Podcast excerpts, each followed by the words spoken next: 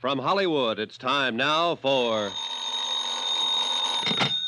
Johnny Dollar. Andrew Cord, Johnny. How's it going, Andy? All the police have been talking to that arsonist, George Foley, all night long. He won't admit a thing. Won't talk about anything. They're wondering now how long they can hold him. He's the man who fired that building, Andy. Well, we've got to have something more for the district attorney, Johnny. We haven't tied Foley to Bennett at all. If we can definitely charge him with firing that building, then we'll have a lever to go after Bennett. I got an idea. What? Meet you in an hour.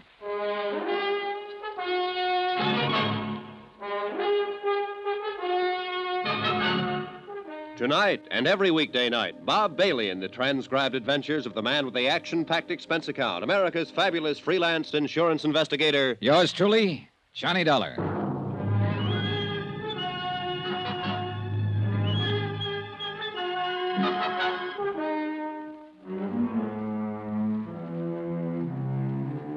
Expense account submitted by Special Investigator Johnny Dollar to the Four State Fire Insurance Corporation, 4065 Spear Boulevard, Hartford, Connecticut. The following is an accounting of expenditures during my investigation of the Bennett arson matter. Expense account item six, one dollar, two drinks. Andrew Cord and myself in Cookie's Place, a half a block from San Francisco's Hall of Justice. Andy's a good insurance man, thorough. Well, it's pretty certain they'll have to release Foley unless he admits something, or we can find more evidence against him. How about Bennett? Still no word. Johnny, you can see what we're up against. Yeah. yeah. Want one? No, no thanks, Johnny. It's for one. Listen, we had this case tied into Tony Midas until he turned up dead. A vengeance motive against Bennett for sending him to prison five years ago. Yeah? All right. Now we know it wasn't Midas, and we're sure it's this George Foley. At least according to Bill Underwood, and Bill certainly knows the arson racket. Yeah, no man better. All right, then. Who shot Bennett? Oh, I don't know, Johnny, but that's not our worry at the think, moment. Andy, think. It might have been Foley. It couldn't have been Midas. But there is someone else. You mean Bennett's niece? Sure, sure, his niece. She had a reason because of what Bennett did to Midas, who was her husband. And she's got a reason to help us. Yeah, but nobody can find her. Nobody knows where she is. They'll find her, and I want to make a deal. What? Sure.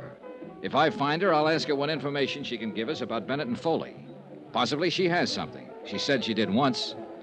Now, look, if she shot her uncle, she'll have to stand for assault and attempt to kill. Can we give her legal help in her case? Johnny, I don't know. I want to know if I can promise her that if I see her. Can I? Well, you can tell her that we'll do what we can, the very best that we can. Oh. Okay, good. Want another drink? No thanks, Johnny. All right, I'll try and get in touch with Elizabeth Bennett. How? The police haven't gotten anywhere. Oh, I've been here two days, and I got friends all over this town. Expense account item seven, one dollar and five cents, cab fare. From the Hall of Justice to the apartment house of Marty Engel, lawyer, philosopher, and egg poacher. Again? Yeah.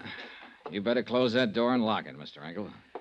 It's awful late for this. Are you drunk? Nope. Locked? Now what? You asked me if I ever found Tony Midas to tell you about it. Hmm? We found him, Mr. Engel. He's dead. Oh, no. Oh, yes. And he didn't do any of the things we thought he might have done. I'm here to find out what you might have done. How did he die? Tuberculosis. He's had it for two years. Didn't know. No, I didn't know. I didn't know about it. I don't know how to figure you, Engel. I haven't been able to ever since I met you. Doesn't make any difference what I think of you, but it does make a difference how you answer one question. A lot of difference to you. What is it? Did you help Arnold Bennett frame Tony Midas and send him up to San Quentin? You say Tony is dead. Now, what difference? Did you help Bennett frame him? No, I told you I defended Tony Midas in court. I tried my best to get him off. That's the truth. You're sure of that? I'm an honest man, if not a successful one. I told you the truth. All right, then, if that's the truth, you're not in any trouble and you can unlock that door. But if it's not the truth, you might get yourself killed. Why do you say that? Because somebody took a shot at Arnold Bennett last night. But he was lucky. It didn't kill him, but it came pretty near. You know who that somebody was? Elizabeth? That's a good guess. She hasn't got anything to lose now. She lost her husband. She might be out getting even for him if he was framed. and she thinks you helped frame him. I tell you, I didn't frame him. I defended him. I, I think Bennett stacked everything against him. I told you that once. I think Midas was an innocent man, but there was nothing I could do. Oh, wait a minute. What? Shh. Who are you expecting? No one. Ask who it is. Go ahead, ask who it is. Who, who is it? Elizabeth Bennett, Mr. Engel. Tell her just a minute.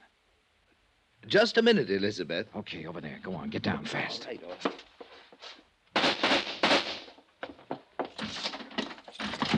No, you don't! Engel, call the police. Hold it. Hold it, Elizabeth. Hold it up.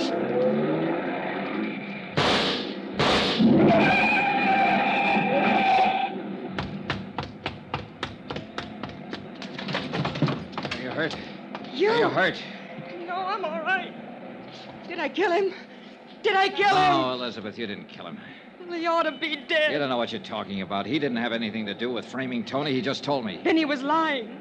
He should be dead. He and my uncle. None of this will bring Tony back to you. Come on now, come on, let's get back.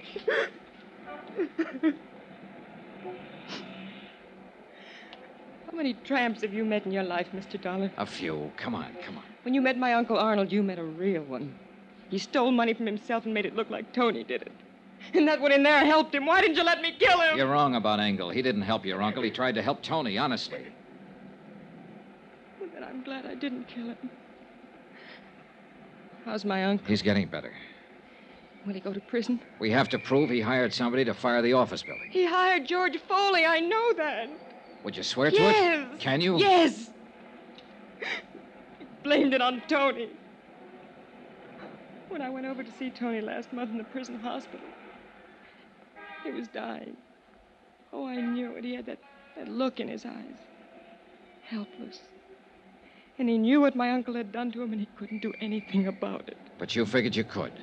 You shot your uncle when you found out Tony was dead. And you came here to kill Engel. thought he helped Uncle Arnold send Tony to prison. I thought he helped kill Tony. They did kill him, you know, when they sent him to prison. They killed him as surely as if they'd shot him down. Five years I waited for Tony to get out of that awful place. I waited to hold him in my arms and tell him it was all over. Five years I waited to help him forget his hate and my hate. I'm loving him so much every day that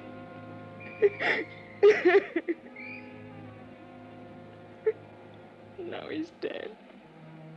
What can you or I or anybody do about what they've done to Tony? Look at me, Mr. Dollar. I'm I'm not what you'd call beautiful. I'm not even pretty. Nobody ever looked at me twice until Tony. He looked at me and he loved me. And now he's dead.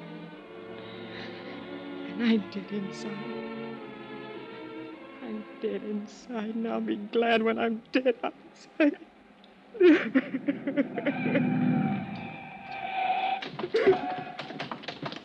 Shooting in this neighborhood? Wait a minute, officer. Uh, wh- what's that? No one's hurt. Come on, Elizabeth.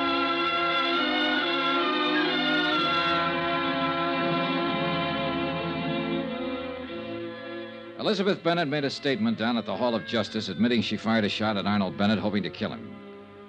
She also admitted the assault on the lawyer, Marty Engel. Charges were immediately filed, and she was held in the woman's section of the city jail.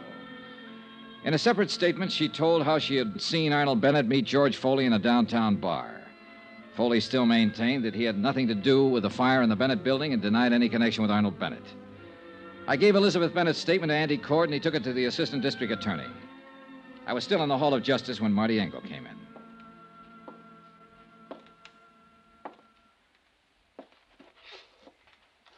Dollar, Oh, hello, Mr. Engel. how is Elizabeth? They're holding her. I'm not going to press any charges. Well, that's pretty decent of you, Mr. Engel. She's a pretty unhappy girl. I'd like to help her. Her uncle will probably press charges against her. I'd like to defend her. What? She needs a lawyer. I didn't do very well for her husband. Maybe I can do better for her. I hope so. Funny world, isn't it? Not tonight, it isn't. No, I guess not. Well, I'll see you, Mr. Dollar. Right.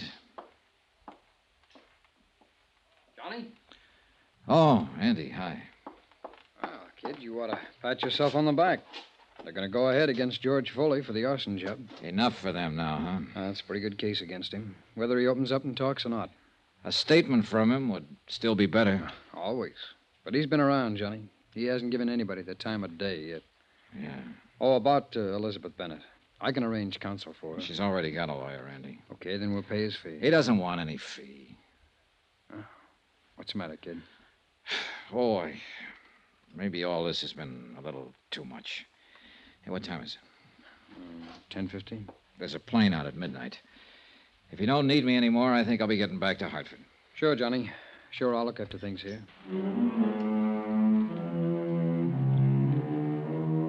Expense account item seven, $49.65, hotel and meals in San Francisco. Item eight, same as item three, transportation back to Hartford. I caught the midnight plane and was in Hartford at 2 o'clock the next afternoon. I went directly to my apartment and went to bed. I was awakened the following morning about 7 o'clock. What the.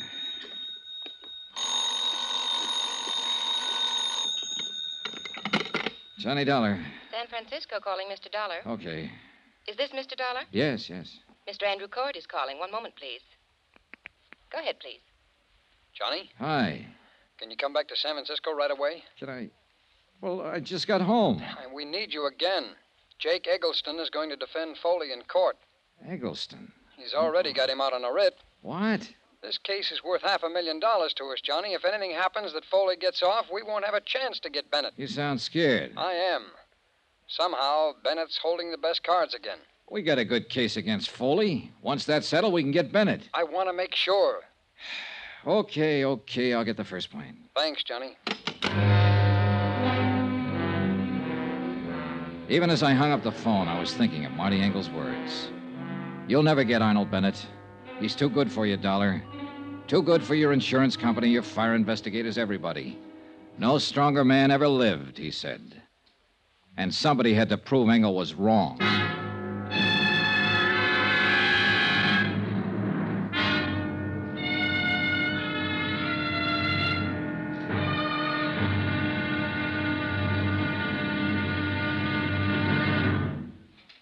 Now, here's our star to tell you about tomorrow's intriguing episode of this week's story. Tomorrow, a fight against a strong man and one of the cleverest lawyers in the country. Join us in court.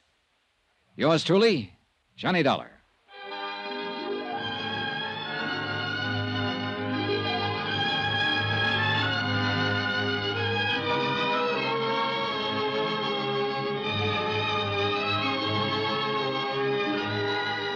Yours truly, Johnny Dollar, starring Bob Bailey, is transcribed in Hollywood. Written by John Dawson, it is produced and directed by Jack Johnstone. Be sure to join us tomorrow night, same time and station, for the next exciting episode of Yours truly, Johnny Dollar. Roy Rowan speaking.